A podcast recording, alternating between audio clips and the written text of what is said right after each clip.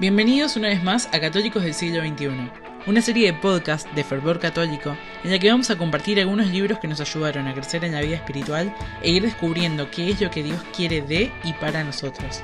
En esta primera temporada vamos a comentar capítulo a capítulo Resistiéndose a la felicidad. El éxito global del australiano Matthew Kelly, en donde nos empuja a que día a día seamos la mejor versión de nosotros mismos, ya que la felicidad está en hacer aquello para lo que fuimos creados.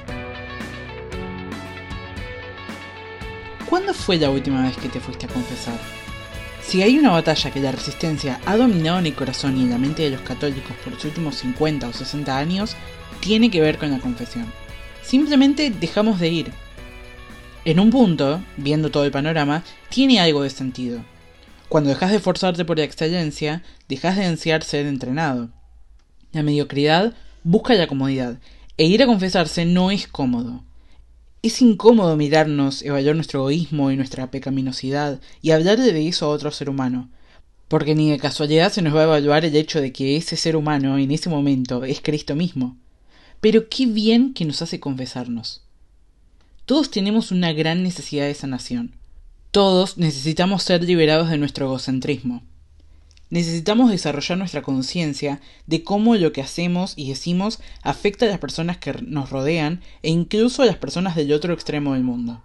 Pero nos resistimos a eso. Nos resistimos a Dios, nos resistimos a su perdón y nos resistimos a la felicidad. San Agustín, antes de convertirse de lleno, decía, Señor, hazme casto, pero todavía no. A él le encantaba amar a las mujeres. No estaba listo para renunciar a eso estaba resistiéndose a una mejor versión de sí mismo. Hasta que finalmente se decidió vencer la resistencia y se convirtió en uno de los grandes santos de la historia del cristianismo. Confesarse. Siempre está la tentación de no hacerlo. La resistencia pone una barrera en ir a confesarme y yo. Y como siempre tengo que romper esa barrera, matar la resistencia e ir. Al demonio le encanta tentarnos en ese sentido. Debe ser su tentación favorita. Es por eso que es fundamental vencer la resistencia a la hora de confesarse. Lo interesante es ese sentimiento de profunda alegría cuando el sacerdote en persona Christi absuelve nuestros pecados. Salvando las abismales diferencias, podríamos decir que es una sensación parecida a cuando es hora de hacer ejercicio y con frecuencia no tenemos ganas, pero nos esforzamos en hacerlo y siempre nos alegra haberlo hecho. No encontrás a personas que estuvieron retiradas por un año que digan me odio porque ahorré demasiado dinero para mi retiro. Cuando ahorramos dinero siempre nos alegra haberlo hecho. Casi nunca nos arrepentimos de haber demorado la recompensa. Todos los arrepentimientos de la vida vienen de no tener la disciplina para vencer a la resistencia y demorar la resistencia para construir un futuro más grande. De la misma manera, cuando matamos la resistencia, siempre nos alegramos de haberlo hecho.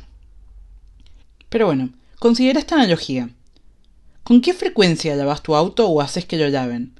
Capaz una vez cada dos o tres semanas, capaz una vez al mes, pero es probable que no hace hace 10 años que lo lavaste por última vez. Y cuando tu auto está brillante y limpio por fuera y ordenado por dentro, te sentís bastante bien. Manejar un auto limpio se siente diferente a manejar un auto sucio. Cuando estás manejando hacia tu casa en un auto limpio, ¿por qué rezás? Rezás para que no llueva, ¿verdad? O por lo menos lo pensás, lo esperás, como si Dios no tuviera algo mejor de qué preocuparse. Hay miles de personas muriendo en África cada día a causa de una extrema pobreza y enfermedades prevenibles. ¿Y qué digo solo en África? Tal vez a solo unos pocos kilómetros de tu casa. Pero vos acabas de pagar lo que sale una comida para que te laven el auto y querés que tu pedido esté en el primer lugar de la lista de Dios. De cualquier manera, no llueve, pero el día siguiente estás manejando y hay un gran charco justo en el medio del camino. ¿Qué haces? Lo rodeás, por supuesto. Acabas de lavar el auto. Al día siguiente pensás, puede ser que esté fresco más tarde. Mejor llevo una campera. La llevas, pero no la necesitas. Entonces decís, la dejo en el asiento de atrás, total, la saco más tarde. ¿La sacás más tarde? No. Al día siguiente pensás, tengo que ir al médico hoy. Mejor me llevo un libro o una revista, porque nunca tienen buenas revistas. Además, ¿qué tipo de personas va a consulta de un médico? Exacto, personas enfermas. Entonces todas se reúnen en un salón pequeño con seis revistas y las tocan con sus dedos enfermos. Cuando llegas a la consulta, agarras esa revista y mirás la portada que dice número 137, febrero de 1983. Y pensás, ¿cuántas personas enfermas estuvieron acá desde febrero de 1983? Vos traes tu propia revista y una vez que terminas tu visita al médico la pones en el asiento atrás de tu auto. Y decís, la saco más tarde, pero no lo haces. Al día siguiente estás yendo a algún lugar y se está haciendo tarde y tenés hambre y no sabes cuándo vas a tener la oportunidad de comer. Así que vas a un local de comida rápida en el que podés retirar la comida desde tu auto y compras lo de siempre. Ahora estás manejando mientras comes y estás hablando por tu teléfono celular. Así que estás manejando con las rodillas. Cuando terminás de comer, decís, no voy a poner esta basura en el asiento de atrás, acabo de lavar el auto. Así que pones toda la basura de la comida en la bolsa en la que vino y decís, voy a poner esta basura ordenadamente atrás en el suelo. Y la voy a sacar tan pronto como llegue a casa. ¿Lo haces? No. Al día siguiente tirás otra basurita en el asiento de atrás y otra más al que sigue. Antes que te des cuenta, es domingo otra vez y estás volviendo a casa desde la iglesia. ¿Y qué tenés ahora? Algún folleto que te dieron sobre alguna colecta o proyecto nuevo de los grupos parroquiales. Entonces pensás, ya lo leí, no voy a tirarlo. Entonces lo pones en el asiento de atrás. El próximo día es un envoltorio de chicle o alguna otra cosita, y al siguiente una o dos basuritas más que estás llevando de la casa a tu trabajo y viceversa. Cuando te querés dar cuenta, pasaron dos o tres semanas desde que lavaste el auto. Está bastante desordenado adentro y sucio afuera, y te volvés menos cuidadoso. Simplemente tirás otra basura en el asiento de atrás porque ya es tanto que no se va a notar. Y después, antes de que pase mucho tiempo, estás tirando basuras más grandes ahí. ¿Y sabes por qué? Porque perdiste tu sensibilidad y una basura grande no luce tan mal entre otras basuras pequeñas.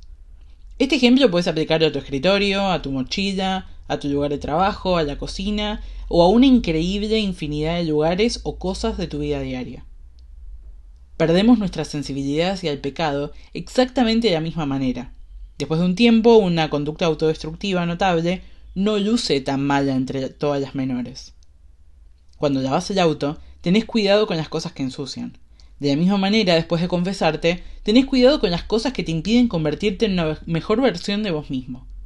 Cuando salís de confesarte, tenés cuidado con los pensamientos, las palabras, las, las acciones, las personas y los lugares que no te van a ayudar a caminar con Dios.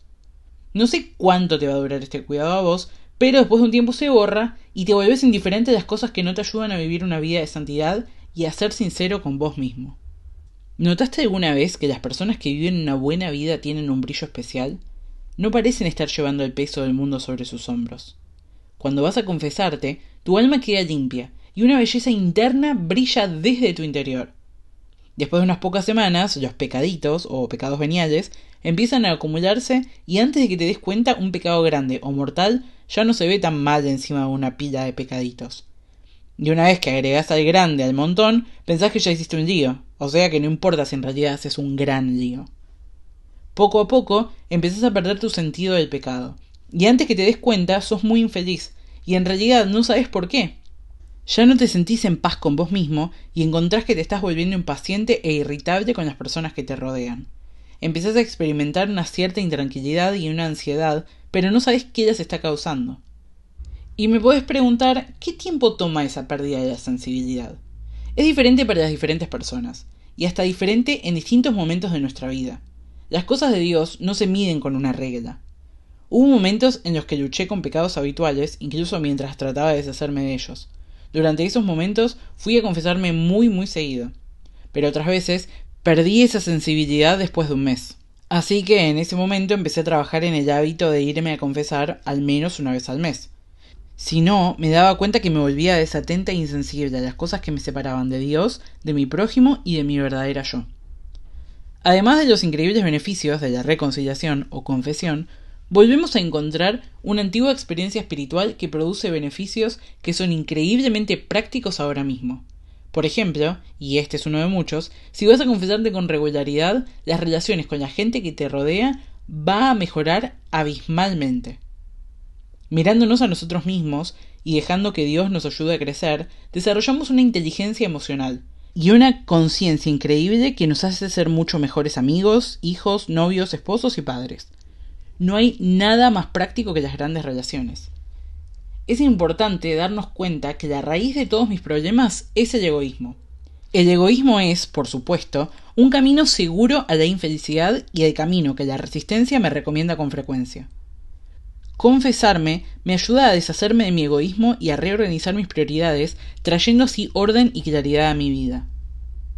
En los últimos años hubo una iniciativa fabulosa en la diócesis de Irlanda, en Estados Unidos y en Australia, llamada The Light is On o La luz está encendida, refiriéndose a la luz que indican algunos confesionarios cerrados que el sacerdote está ahí y listo para escuchar tu confesión. Esta campaña es una invitación a las personas a volver a la reconciliación. En un número de iglesias en las que fue ampliamente anunciado por adelantado, hubo sacerdotes disponibles para confesar las 24 horas del día por dos días. Las personas podían ir a estas iglesias a confesarse a cualquier hora del día y de la noche. En una diócesis, algunos sacerdotes se pusieron en el medio de un centro comercial más popular de la ciudad y oyeron confesiones durante las horas en las que el centro estaba abierto. La respuesta fue absolutamente enorme. El modelo del ministerio de Jesús fue ir a la gente. Necesitamos ir a la gente otra vez. Ellas necesitan de Dios, a su iglesia y a su gente para que las cuide. Sea amable con vos mismo. La vida es dura. Los seres humanos somos débiles y frágiles. Sí, ciertamente todas las personas que encuentres están realmente librando una dura batalla. Sea amable con vos mismo. Resulta que son una de las palabras más sabias que alguien haya compartido conmigo jamás. No quiere decir que seas blando o suave con vos mismo, ni, obviamente, que seas indisciplinado. Ser amable con vos mismo consiste en darte cuenta de tus faltas y de tus fallos, de tus debilidades y tratarlos de una manera apropiada. Dios no quiere que nos demos por vencidos, Él quiere que sigamos adelante y tratemos de nuevo.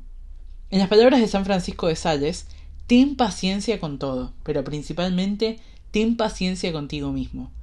No pierdas el valor considerando tus propias imperfecciones, sino en el instante disponte a redimirlas. Cada día empieza de nuevo. Una de las razones más importantes para ser amables con nosotros mismos es porque si no podemos perdonarnos a nosotros mismos, lucharemos para perdonar al prójimo. Y si no podemos perdonarnos a nosotros mismos o perdonar al prójimo, hasta nos vamos a resistir al perdón de Dios. Cuando somos amables con nosotros mismos, cuando somos pacientes con nosotros mismos, desarrollamos conciencia, y la conciencia genera compasión. Y toda persona que cruce tu camino necesita un poco de compasión. Sea amable con vos mismo, sea amable con el prójimo, Nunca dejes de esforzarte para hacer todo lo que Dios te creó para que seas, la mejor versión de vos mismo. Todos tenemos una gran necesidad de perdón y de sanación. No importa cuánto tiempo pasó, anda a confesarte esta semana. Hace un buen examen de conciencia, si no sabes por dónde empezar, puedes buscar en internet alguno que te haga de guía. Anda a tu parroquia más cercana y pedir al párroco si puede confesarte. Te aseguro que no se va a negar. Crea un hábito de confesión. Entre dos semanas a un mes es lo ideal.